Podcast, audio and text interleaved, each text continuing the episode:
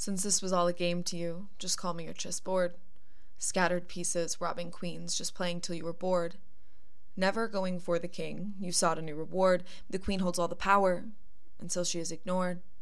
Then treated like a pawn, she has to fight to be adored.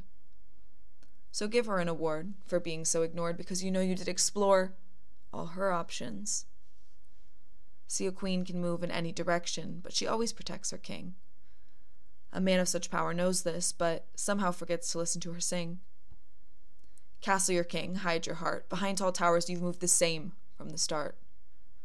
Refuse her protection, prepare to lose her heart, but then again, that's how you play, though, right? Sacrificing queens like they're pawns in order to restart. You move her one step forward just to pull her back again, because when a king becomes vulnerable, he's bound to see his end. So go play bishop and cut across the board. Prepare to sacrifice a queen because you never wanted more. But before you start a war, please remember that she swore to always try and pour everything she had to restore something you didn't even want anymore. Because that's what makes a queen so powerful. No matter what mistake the player makes, she can work to clean the mess.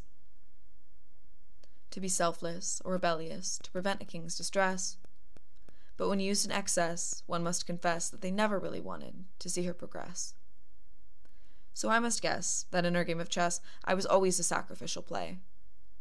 I can no longer stay because when our game is underway, I am worth the same as your pawn.